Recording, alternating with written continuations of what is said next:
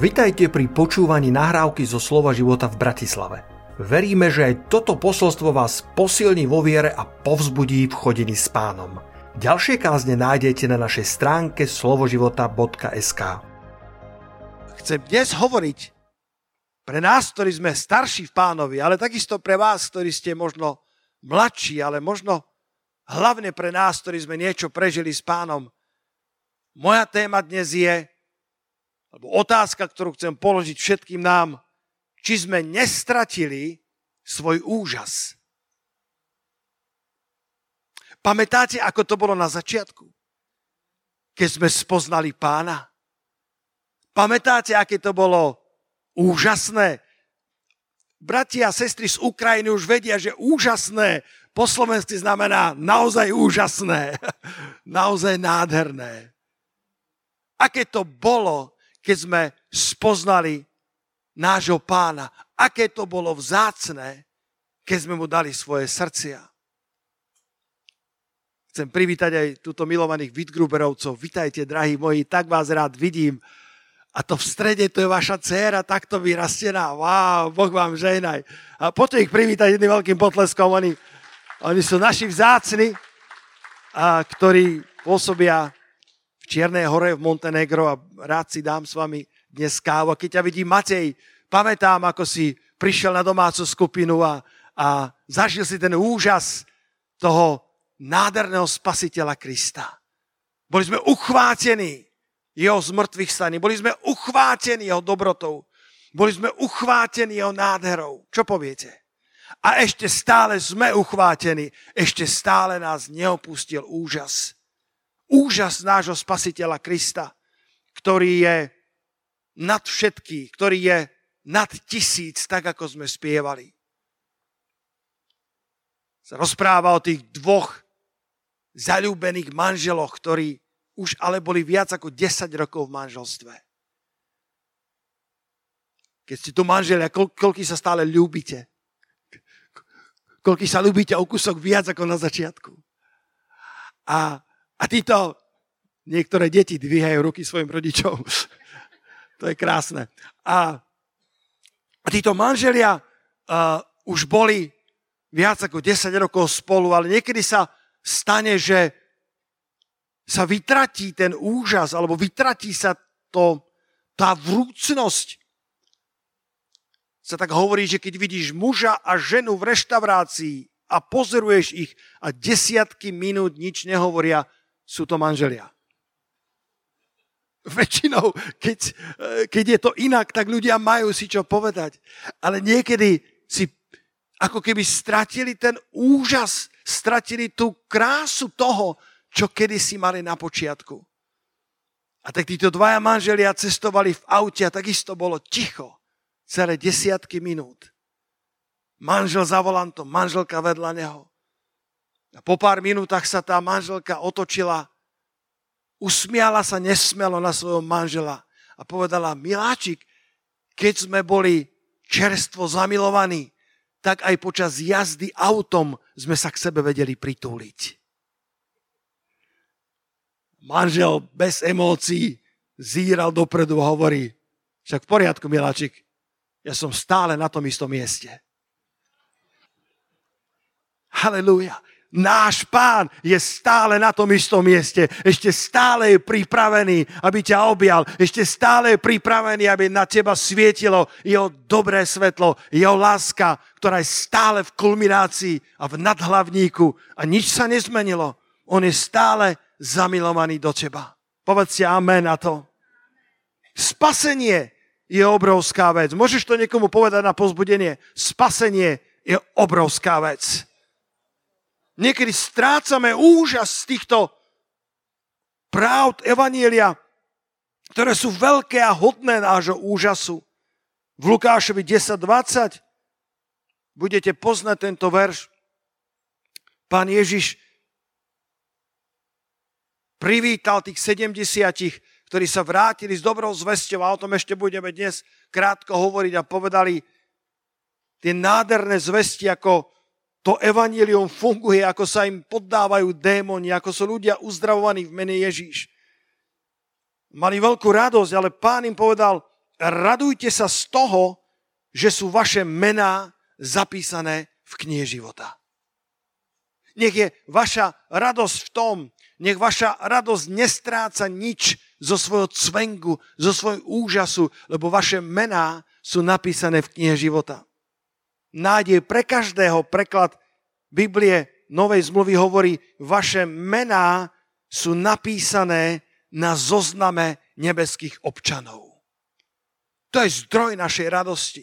To je zdroj trvalej radosti veriacich ľudí, že jedného dňa, keď tu všetko zatvoríme, jedného dňa, keď začujeme tú polnicu a budeme vychvátení do nebies a otvoria sa veľké knihy a otvorí sa tá kniha života, tak len tí, ktorí budú najdení v tej knihe života, vojdu do nebeského kráľovstva. A vy sa radujte, lebo vaše mená sú zapísané do knihy života.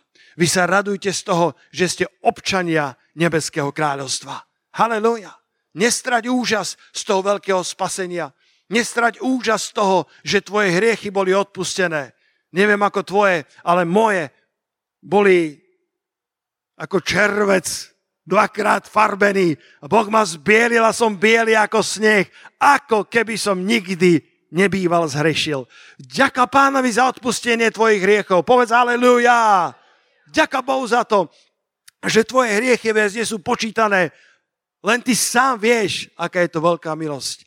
Len ty sám vieš posúdiť, aká je to veľká dobrota Božia, že ťa prijal do svojich dvorán, že ťa prijal za svojho vlastného, že ťa obliekol do rucha spravodlivosti. Nemali by sme strácať úžas, nemali by sme strácať eh, to, to vedomie toho, čo sa nám stalo.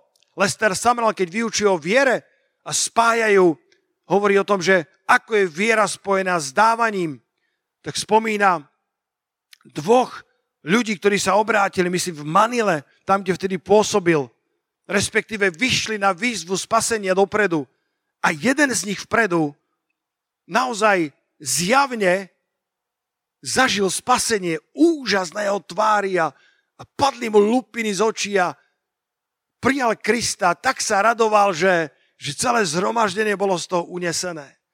A ten druhý takisto vyšiel dopredu, ale zjavne sa nič v ňom neodohralo. Zjavne to, to, to, to porozumenie Krista nepreniklo do jeho srdca. A Samral hovorí, ako pozoroval obidvok, ako odchádzajú zo zhromaždenia, že v tom zbore mali košík nadávanie pri dverách.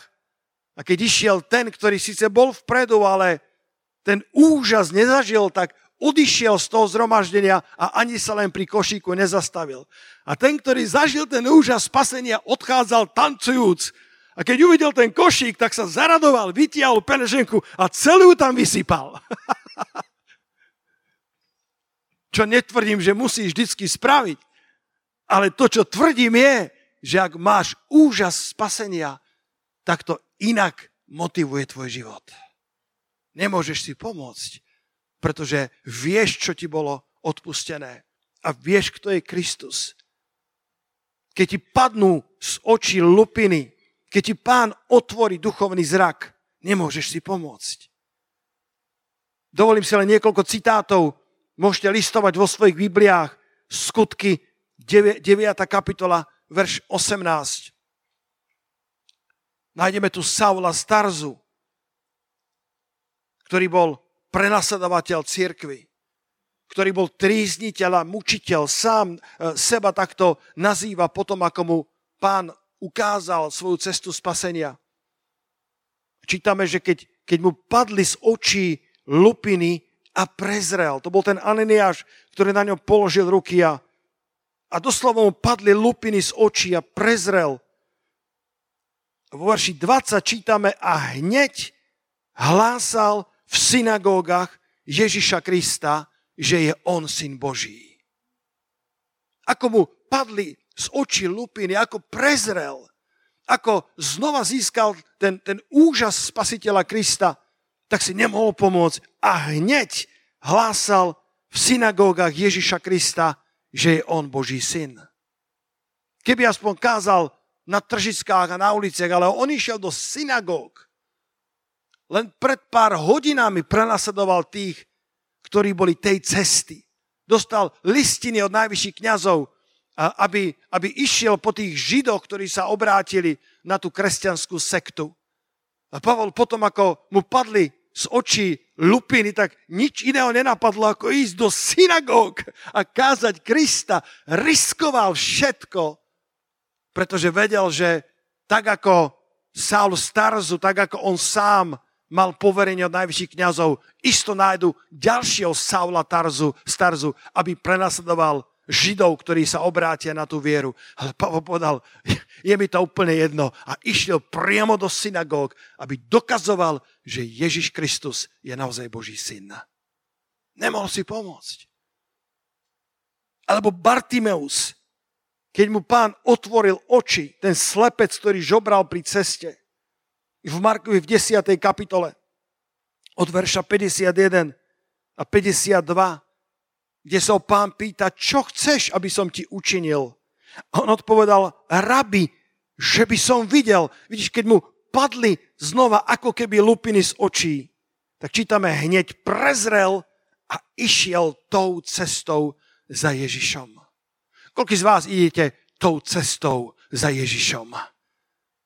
Bartimeus nemal o čom rozmýšľať. Po prvýkrát uvidel farby.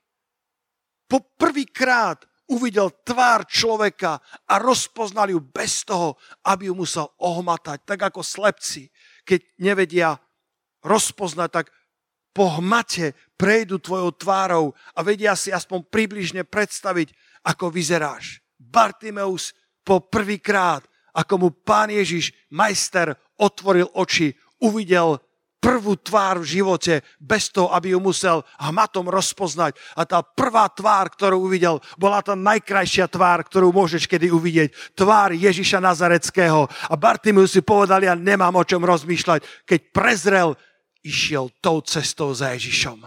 Ak si ty prezrel, brada, sestra, ideš tou cestou za Ježišom, či ho nasleduješ celým srdcom. Halelúja. Nemáš o čom rozmýšľať, pretože si prezrel a máš úžas toho spasenia. Viete, kto prvý dostal zjavenie o tom, že Ježiš je Mesiáš? Študenti písma, poradte mi, kto to bol prvý? Samozrejme, nevieme to povedať s absolútnou istotou. Biblia je niekedy písaná nie úplne chronologicky, čo sa týka Evanieli, ale ja myslím, že medzi tými najprúšími bola tá Samaritánka pri studni, ktorú by si si nevybral, keby si mal zvoliť toho najlepšieho adepta, aby prvýkrát dostal zjavenie o tom, kto je Ježiš, že je Mesiášom. To je v Jánovi vo 4. kapitole, keď pán Ježiš prichádza ku studni a je poludnie, je unavený, tak si sadá pri tej studni, aby si trochu odpočinul. A v 6. verši Ján 4. kapitola čítame, že bola tam studňa Jakobova, Ježiš teda unavený z cesty, sadol si takto na studňu a bolo asi 6 hodín. Alebo ekumenický preklad hovorí, že bolo to na poludnie. Lebo podľa židovského musíš pripočítať 6 hodín skúste dať ekumenický. Bolo, má, má niekto ekumenický preklad? Je tam napísané? Bolo asi poludnie. Bolo asi 6 hodín. Tak možno evangelický. Kde, kde hovoria, že bolo poludnie. Tá žena prichádza ku studni na poludnie. Viete, prečo prichádzala ku studni na poludnie? Áno, evangelicky. Bolo asi poludnie. 6. hodina podľa židovského počítaná 12. hodina na obed, keď je páľava slnka. Viete, prečo išla na poludnie? Pretože nechcela, aby ju kdokoľvek videl. Všetci chodili ráno po vodu. Ale táto žena si povedala, môj život je tak rozbitý, môj život je tak zbabraný. Viete, že potom pán jej ukazuje, že mala 5 mužov a ani jeden z nich nebol jej manžel, potom mala šiestého, ani ten nebol ten správny, až kým prišiel siedmy Ježíš. Ten bol jediný správny. Tá žena tam bola napoludne uprostred páľavy slnka, kedy nikto nechodil po vodu a prišla práve preto, lebo nechcela, aby ju ktokoľvek stretol. Ale pán Ježiš ju stretáva v jej bolesti, v jej poludní. A nakoniec Ježišovi povedala vo verši 25 po dlhej rozprave, kedy sa jej pán venuje, napriek tomu, že bola Samaritánka, smielnica, napriek tomu, že bola vytesnená zo spoločnosti a Ježiš ako rabín s ňou nemal hovoriť podľa tých eh, pravidiel vtedajšej doby, ale Ježiš bol pripravený porušiť akékoľvek pravidlá, len aby sa dotkol ľudského srdca. A v verši 25 mu hovorí, viem, že príde Mesiáš, ktorý sa zovie Kristus. Keď ten príde, oznámi nám všetko. A Ježiš je povedal, ja som to, ktorý hovorím s tebou. Halilúja! Ježiš zjavuje tejto žene, že on je Mesiáš. Ja som to, ktorý hovorím s tebou. Verše 29 a 30. Vtedy nechala žena svoje vedro a odišla do mesta a povedala tam ľuďom, poďte, vidzte človeka, ktorý mi povedal všetko, čo som porobila.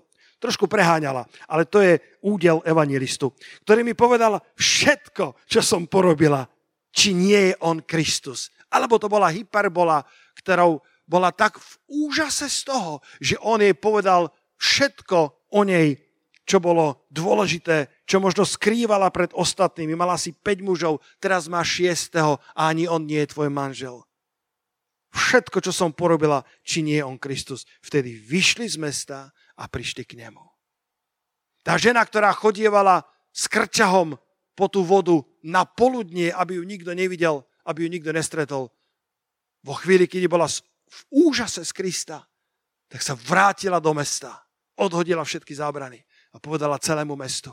Povedala, nože poďte a vidíte človeka, ktorý mi povedal všetko o mne, či on nie je Mesiáš.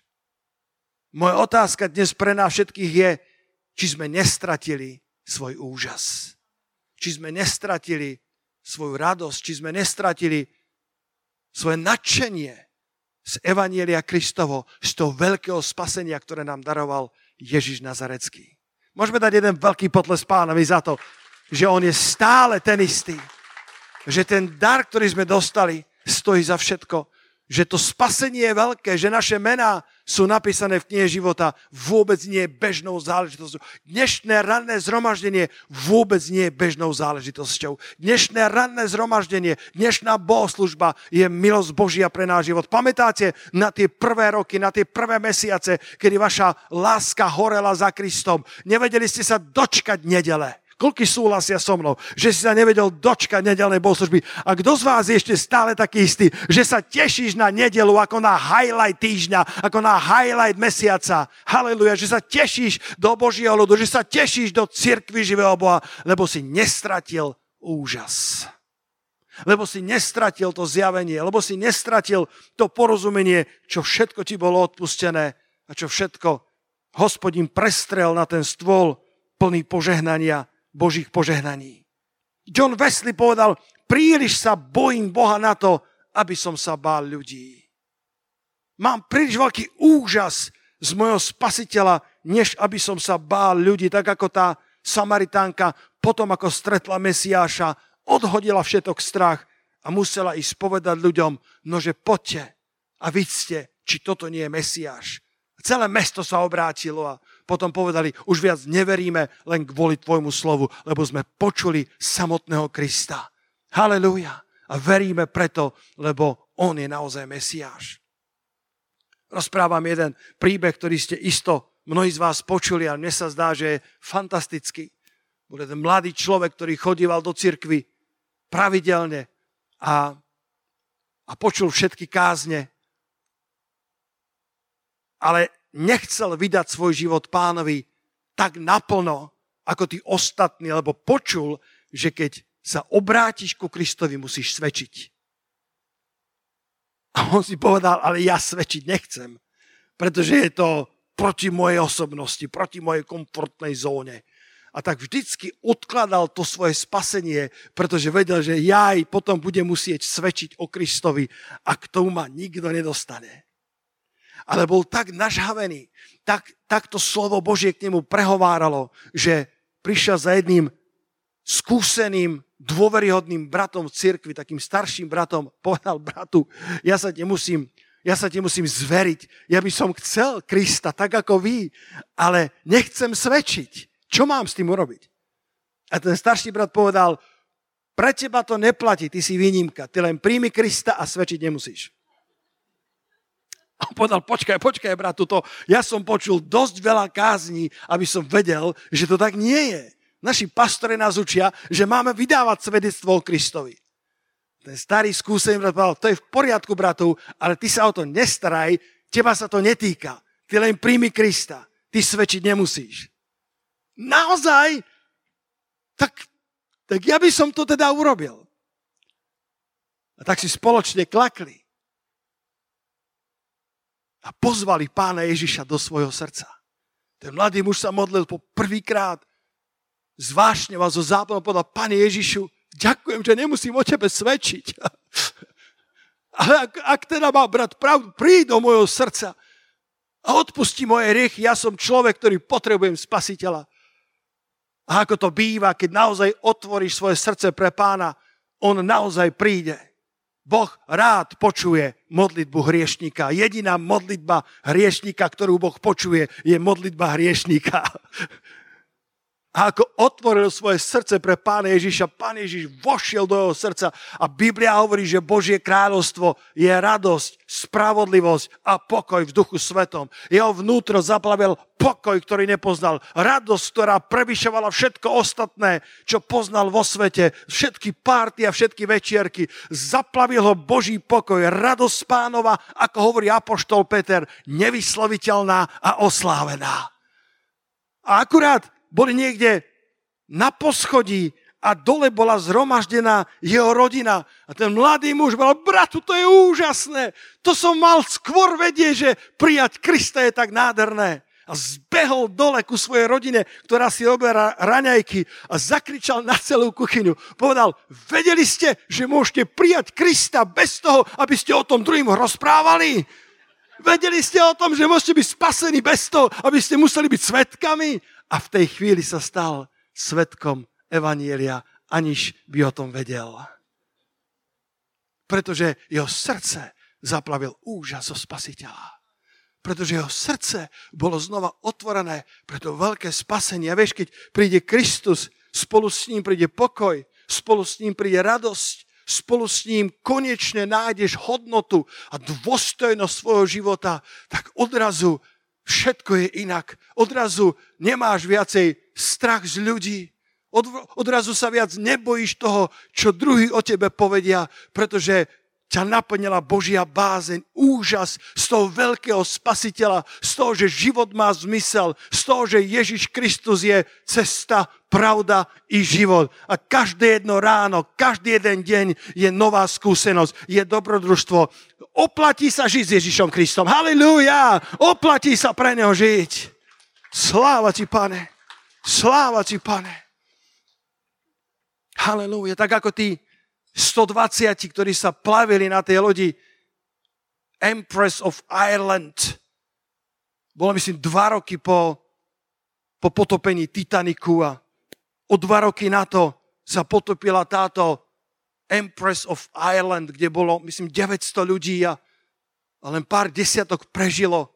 Rozpráva sa príbeh o 120 mládežníkoch, ktorí sa plavili na tej lodi.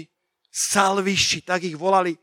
Boli to členovia armády spásy, mladí, zapálení pre Krista. Keď sa loď začala potápať, tak historické záznamy hovoria, že týchto 120 ľudí behalo po celej palube a kričalo, Ježiš Kristus je spasiteľ, zmierte sa s Bohom, kým je čas.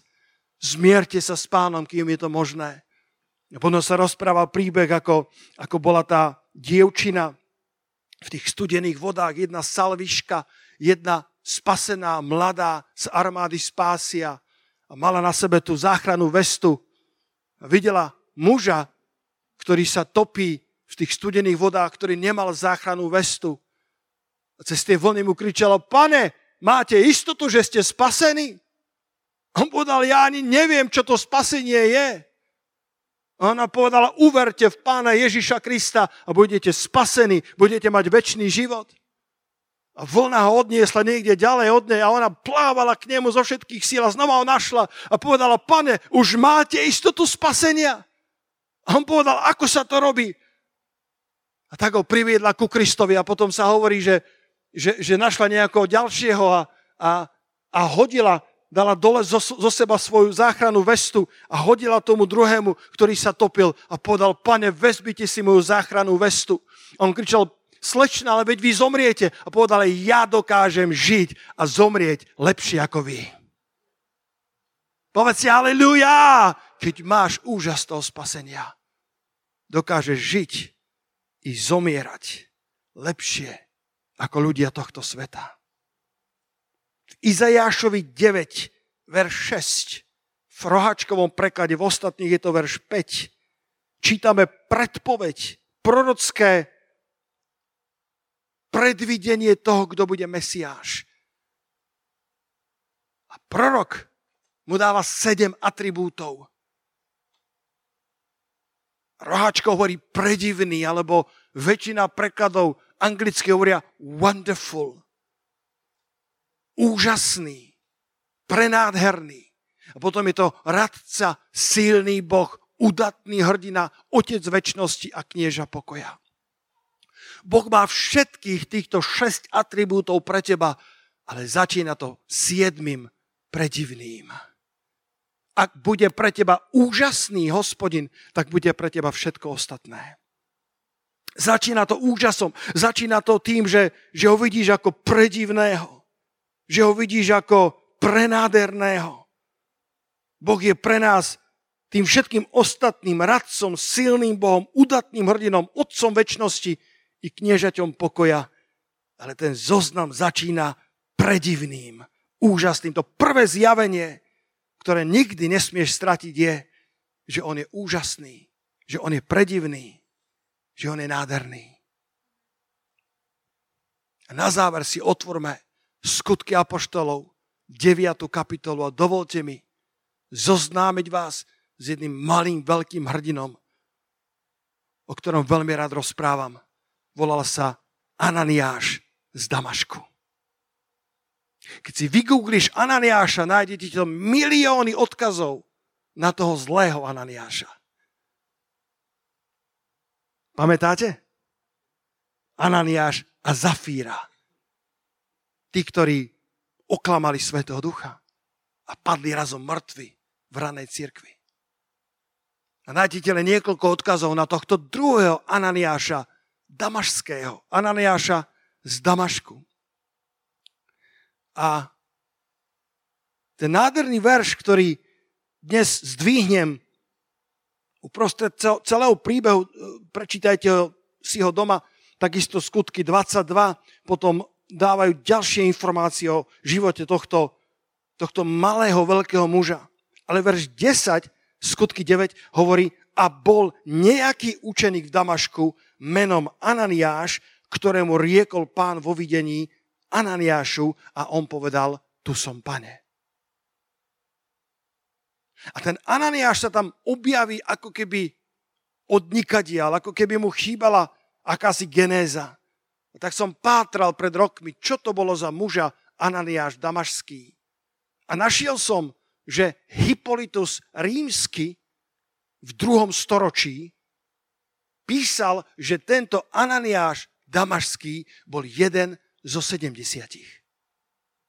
Bolo 12 apoštolov a potom bol ten druhý prstenec tých druhých blízkych učeníkov Ježiša 70. A to sme čítali v Lukášovi v 10. kapitole, že pán poslal tých 70 podvoch pred sebou a oni sa navrátili s veľkou radosťou a povedali, pane, všetko, čo si nám povedal, je pravda.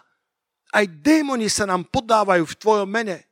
Chorí sú uzdravovaní v tom mene Ježíš. Navrátili sa s veľkou radosťou a predstav si, jeden z týchto 70 bol Ananiáš Damašský.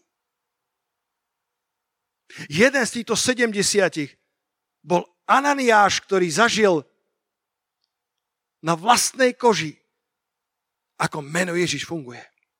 Bratia sestry, meno Ježiš funguje.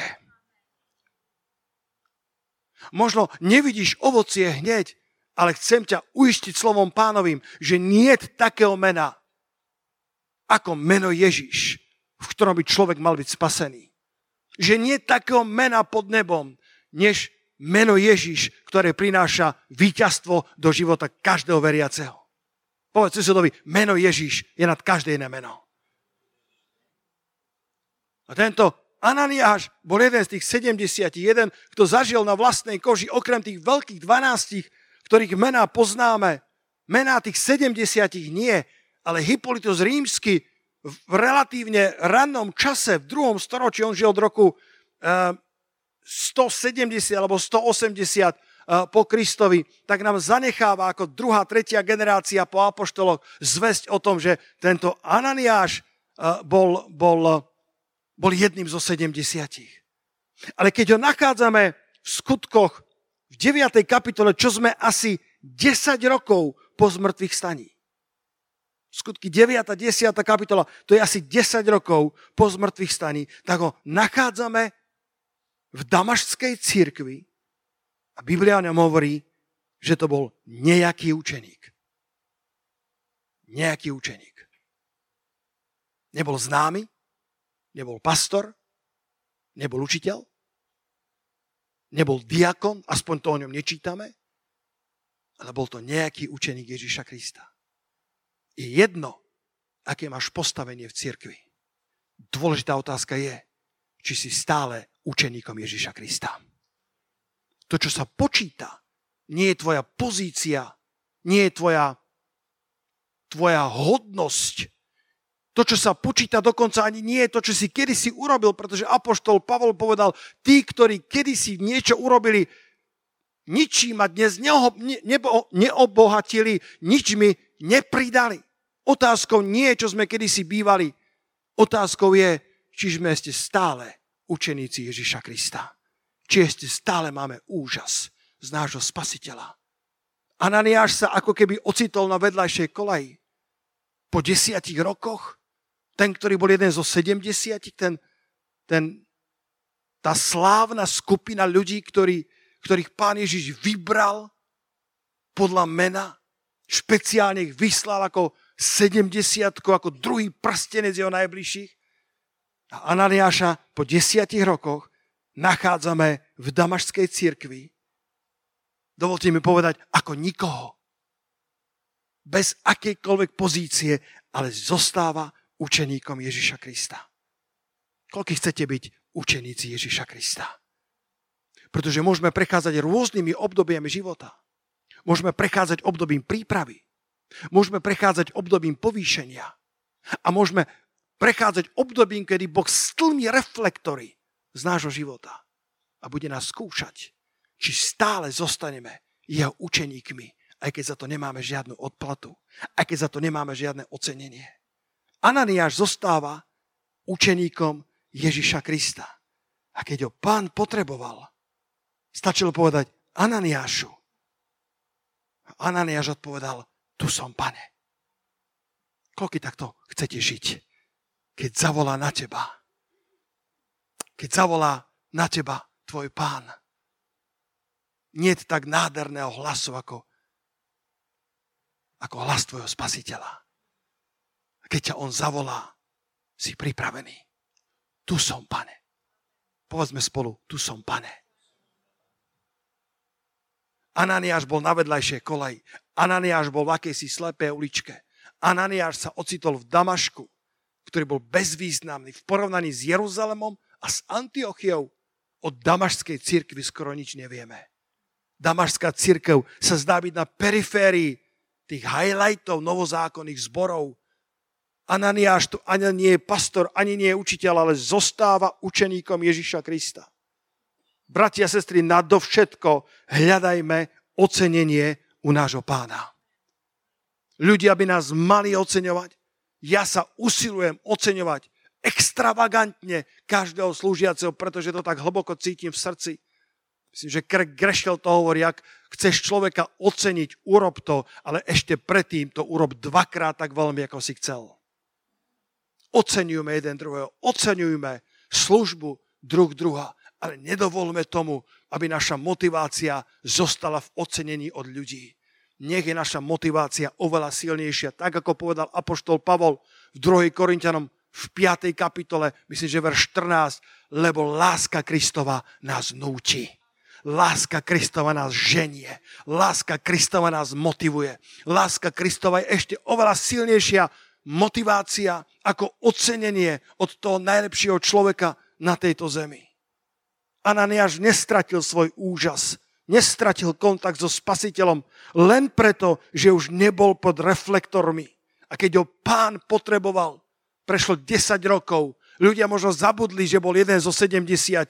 A predsa, keď ho pán potreboval, stačilo zavolať Ananiášu a Ananiáš povedal, tu som, pane, použi si ma.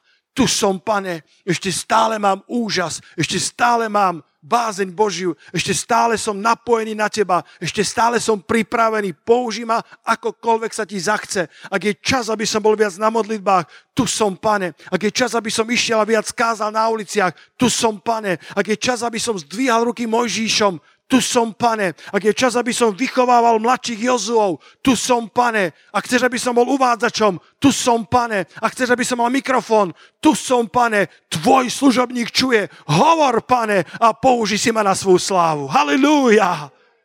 Ananiáš z Damašku je našim vzorom, ako zostáva nejakým učeníkom. Napriek tomu, že mal dostatok skúsenosti, aby bol niečím viac, Možno, že ten zbor ho mal viac ctiť, nevieme detaily, ale Ananiáš nežil preto, Ananiáš žil pre svojho pána. Jedna z najväčších vecí, ktorú môžeš spraviť pre pána, pre svoju rodinu, pre svojich priateľov, pre církev, je, že si tam pre nich. Že si tam. Keď ťa pán potrebuje, si tam. Keď ťa rodina potrebuje, si tam. Keď církev potrebuje tvoju pomoc, si tam. Pastor, čokoľvek potrebuješ, som pripravený. Ak mi to dovolujú moje možnosti, moje časové limitácie, som pripravený. Si tam. Halelúja. Povedzte halelúja na to. Môžeš sa ocitnúť ako keby na vedľajšej kolaji, ako keby v nejakých slepých uličkách, ako keby v situáciách, ktoré nedávajú zmysel. A Boh ťa chce použiť aj tam. Pripomína sa mi, keď, keď som odišiel na vojenskú službu v roku 97, 96. To bol vlastne mesiac po našej svadbe. 96. A to bolo to najhoršie, kde som chcel byť, pretože, pretože po svadbe uh, ja som bol strašne zamilovaný a stále som a bolo nám strašne dobre. A ja aj dobre ťa vidieť.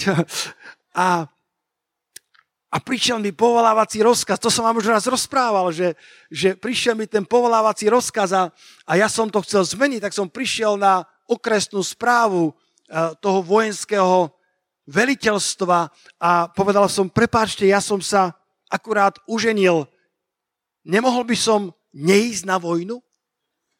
A potom som im nalistoval, som našiel zaslúbené v Biblii, že keď, e, keď sa oženil e, muž z Izraela, tak mu odložili narukovanie na vojnu o rok.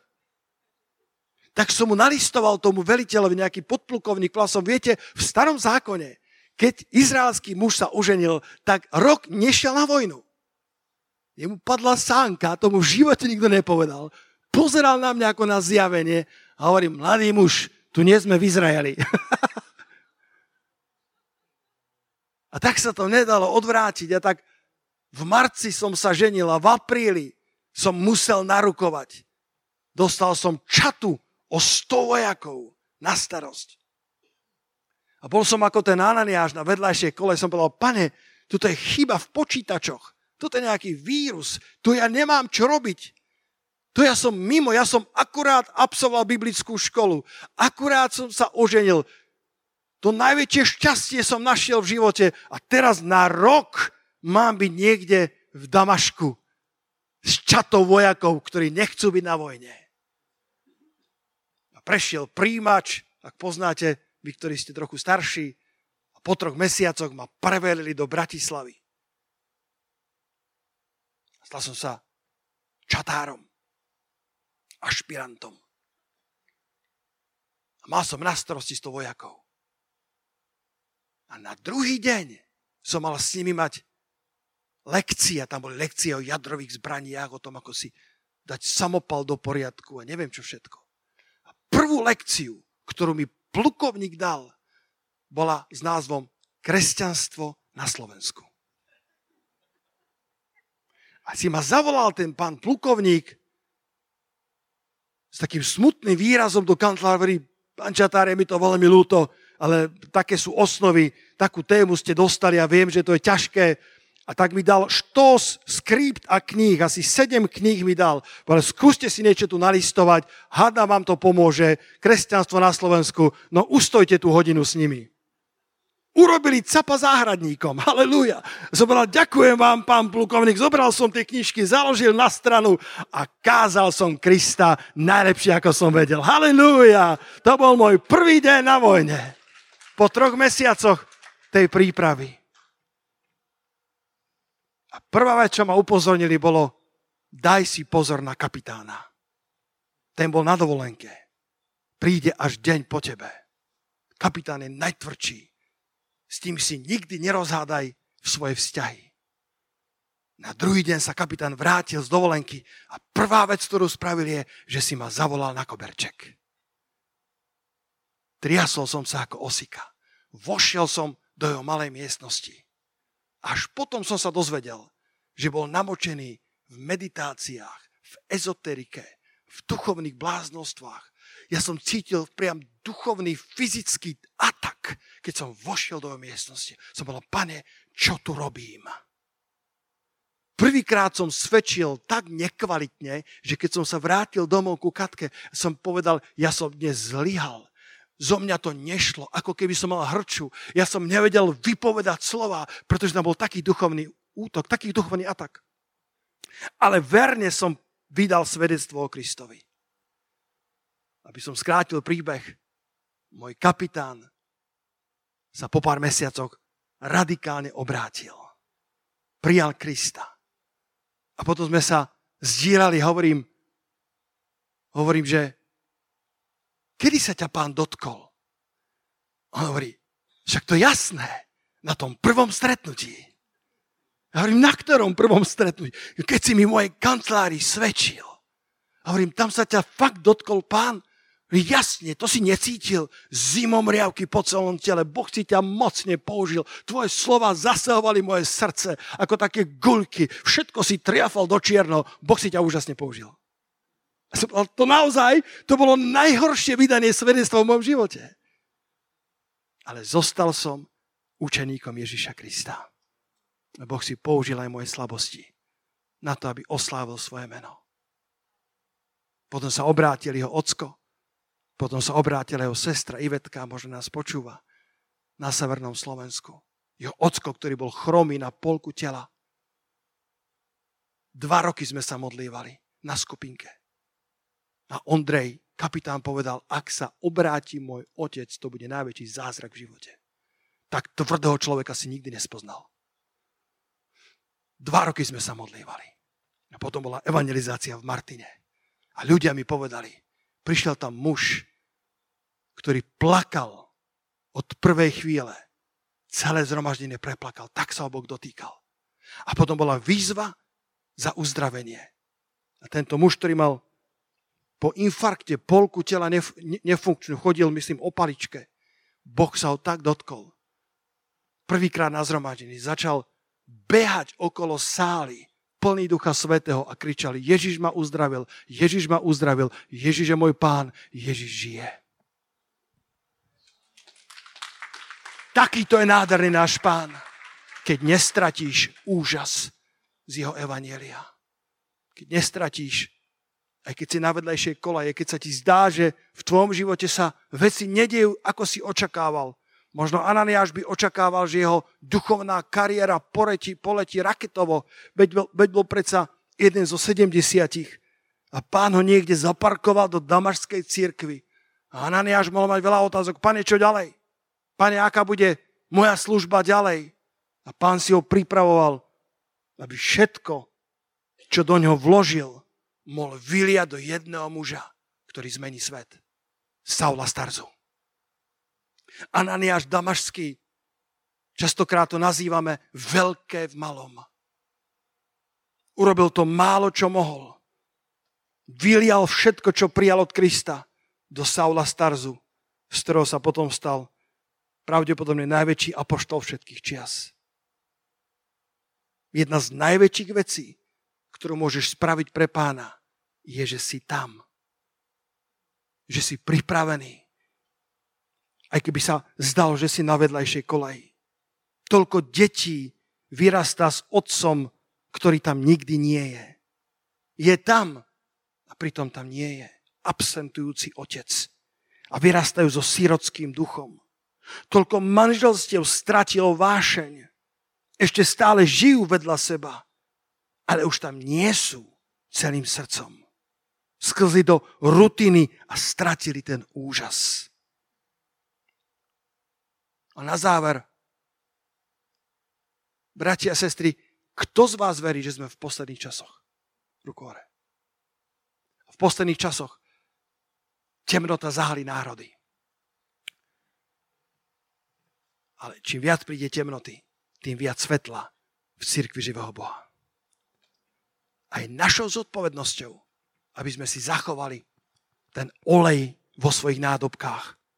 V Matúšovi 25. kapitole je to podobenstvo o tých piatich pannách, Jedni boli bláznivé a tie ďalšie boli múdre. A všetkých desať čakalo na príchod ženícha, ale tma bola taká hustá, že nakoniec všetky pospali. Ja myslím, že tých 5 bláznivých stratilo úžas. Stratilo to, tú vášeň, to nadšenie, tá, tá tma bola hustá. Tak dlho čakali na ženícha a on neprichádza. Moja výzva pre nás všetkých je, nech je naša lampa stále horiaca. Za olej v tvojej nádobke nezodpovedá tvoj pastor. Za olej v tvojej nádobke zodpovedáš ty. Ja urobím všetko, čo môžem, aby som bol dobrým asistentom. Aby som ti dobre dávkoval olej pomazania. Ale ja nezodpovedám za tvoj život. Ja nezodpovedám za tvoj olej. Ja nezodpovedám za kvalitu tvojej nádobky ja zodpovedám v prvom rade za kvalitu mojej nádobky. Nielen ako pastora, ale ako kresťana. Pretože môžem sa stratiť v službe. Môžem nachádzať svoju hodnotu v službe. Môžem nachádzať svoju hodnotu v tom, čo robím pre pána. Ale moja hodnota nie je v tom, čo robím. Moja hodnota je v tom, kto som pre môjho pána. Halelúja. Moja hodnota nie je v tom, koľko duší privediem, ako veľmi rastie zbor. Moja hodnota je v tom, že som stále učeník môjho spasiteľa. Matétes po grécky, študent, učeň svojho majstra, ten, ktorý má oči upreté na ňo, ten, ktorý ako nevesta, ktorá má oči iba pre jedného ženícha. Tých 5 bláznivých panien pospalo, pretože, pretože tma bola hustá, čakali v úžase na svojho ženícha, ale postupne ten úžas strácali. A keď prišla tá hodina, v Matúšovi 25, verše 8 a 9 z ekumenického prekladu. Tu pochabé povedali rozumným, dajte nám zo svojho oleja, lebo naše lampy hasnú. No rozumné odpovedali, nie, aby azda nebolo málo, aj nám, aj vám. Choďte radšej k predavačom a kúpte si. Ja to mám napísané toto. Niektoré veci si od iných ľudí nekúpiš. Sú veci, za ktoré zodpovedáš ty. Poďme sa spolu postaviť. Sú veci v živote, za ktoré zodpovedáš ty. Za, za hojnosť oleja vo svojej nádobke zodpovedá každý z nás. Za to, aby si nestratil úžas zo svojho spasiteľa. Aby si nestratil radosť z cirkvi, radosť z toho, že máš Božie slovo, ktoré môžeš čítať každý deň. Aby si nestratil úžas z toho veľkého spasenia.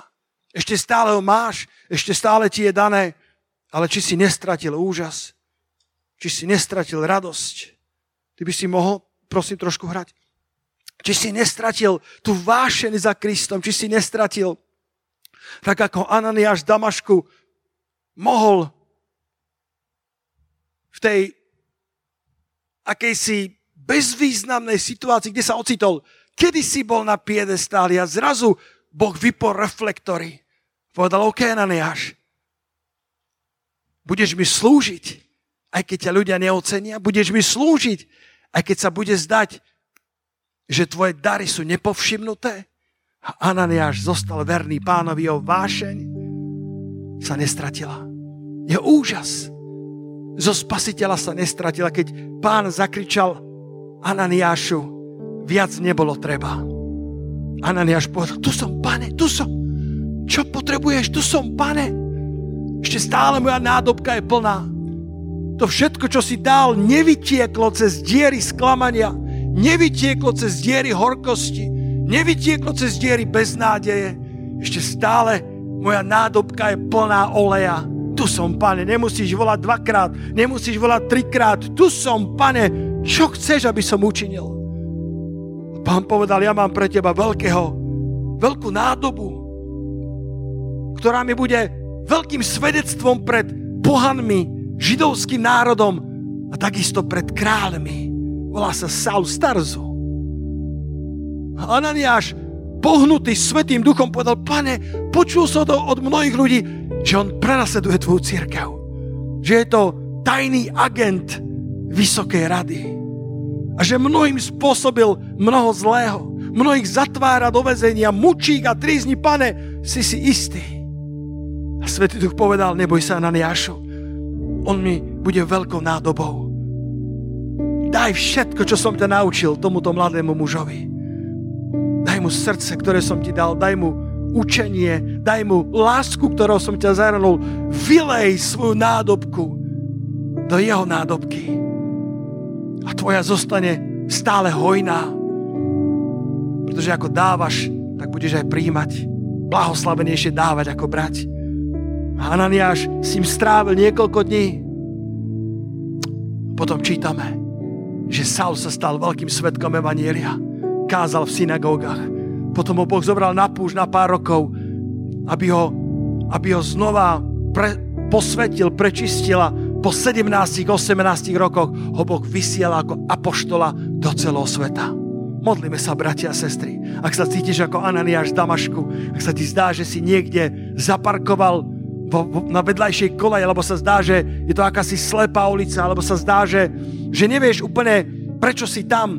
Boh má pre teba svoje plány. Možno Saulov starzu. Ty zostaň učeníkom Ježiša Krista. Ty nehľadaj v prvom rade pozíciu, ty nehľadaj v prvom rade veci tohto sveta, ale hľadaj svojho pána a nestrať úžas z toho veľkého spasenia. Nestrať úžas. Halelúja. Pane, znova nám otvor oči, pane ako Bartimeovi, ako žene Samaritánke. Znova nám otvor oči, pane, ako si otvoril Saulovi starzu. Aby sme prezreli, pane. Pretože žijeme obklopení takou tmou, ktorá dokáže uhášať svetlo, ktorá dokáže udúšať život. Daj nám milosť, aby sme boli ako tie múdre panny, aby sme si zachovali hojnosť oleja, pane. Dnes sa, pane, modlím, aby sme zobrali zodpovednosť za svoje nádobky, aby sme ich naplňali takou hojnosťou, aby sme, aby sme uprostred tmy nepospali, aby sme nestratili váše, nestratili úžas z toho veľkého spasenia. Halelúja, modlíme sa. Hovor so svojím pánom. Ak sú veci, ktoré ti kradnú ten úžas, ak sú veci, ktoré, ktoré ako keby stlmili svetlo, tu váše nevanielia v tvojom živote. Nože povedz, pane, znova roznieť moje srdce za Kristom. Znova roznieť moju vášeň za Tebou, Pane. Halelúja. Znova nech sa rozhorí oheň, aby moje svetlo svietilo dobre. Aby moje svetlo svietilo pred ľuďmi, tak aby videli môjho nebeského Otca. Halelúja, Pane, chválim ťa, Oče. Chválim ťa, Oče. Chválim ťa, Oče, modlíme sa, milovaní. Nože volajme k pánovi za svoje životy, za svoje nádobky, za svoje rodiny. Halelúja. Ďakujem ti, pane, za všetkých učeníkov, ktorí sú v tomto zhromaždení. Ďakujem ti, pane, za týchto verných, ktorí sú tu. Ďakujem ti, pane, za tých, ktorí, ktorí si zastali svoje miesto, pane, ktorí sú tu, pane. Tak ako Ananiáš Tu som za tých, ktorí stoja na modlitbách, za tých, ktorí stoja v službe. Ďakujem, pane, za to, že, že sa dá spolahnúť, že sa dá zdôveriť autorita, pane. Haleluja. Ďakujem, pane, za to, že môžeme stáť spoločne v službe pánovi a že môžeme vidieť mnohých Saulov starzu, ktorí sa budú obracať a ktorí budú veľkými nádobami pre Božie kráľovstvo. Halelúja, pane. Znova sa chceme privinúť k Tebe, pane.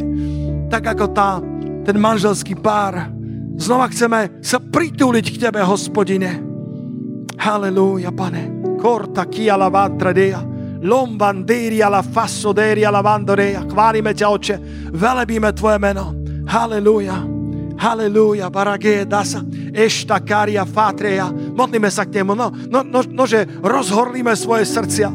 Halelúja, modlíme sa za, za, za naše damašské skúsenosti, za našu vernosť pánovi v časoch, kedy reflektory svietia i v časoch, kedy reflektory stratili svoju intenzitu. A predsa reflektory neba na nás pozerajú. Predsa celé nebo očakáva od Ananiášov z Damašku, že zostanú učeníkmi, zostanú vernými svojmu pánovi a zo všetkého, čo Boh vložil do teba, si Boh ve- vezme svoje dividendy. Zo všetkého, čo investoval do tvojho života za roky, je pripravený vziať úrok, vziať dividendy a vyliať to do Saulov starzu, do novej generácie, ktorú Boh postvuje v týchto posledných časoch Kiež by damašské cirkvy mali svojich Ananiášov, aby keď do nich Boh privedie Saulov starzu, aby Ananiášovia boli pripravení a povedali, poď brat, poď sestra, sadnime si spolu,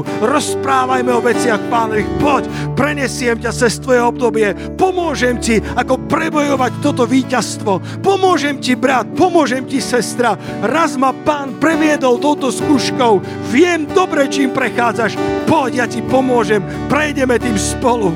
Až jedného dňa nás Saulovia prerastú a Ananiáševia povedia, sláva ti, pane, že som ti zostal verný na vedľajšej koleji, pretože všetko ovocie Saula, Starzu, Apoštola Pavla je pripočítané aj na konto Ananiáša Damašského. Všetko ovocie, ktoré priniesol, Boh pripočítal aj na konto tohto verného, kedysi jedného zo sedemdesiatich ktorý zostal verným učeníkom pánovým aj po desiatich rokoch, po svojich najväčších skúsenostiach pod reflektormi, kedy bol výnimočným, výsostným služobníkom.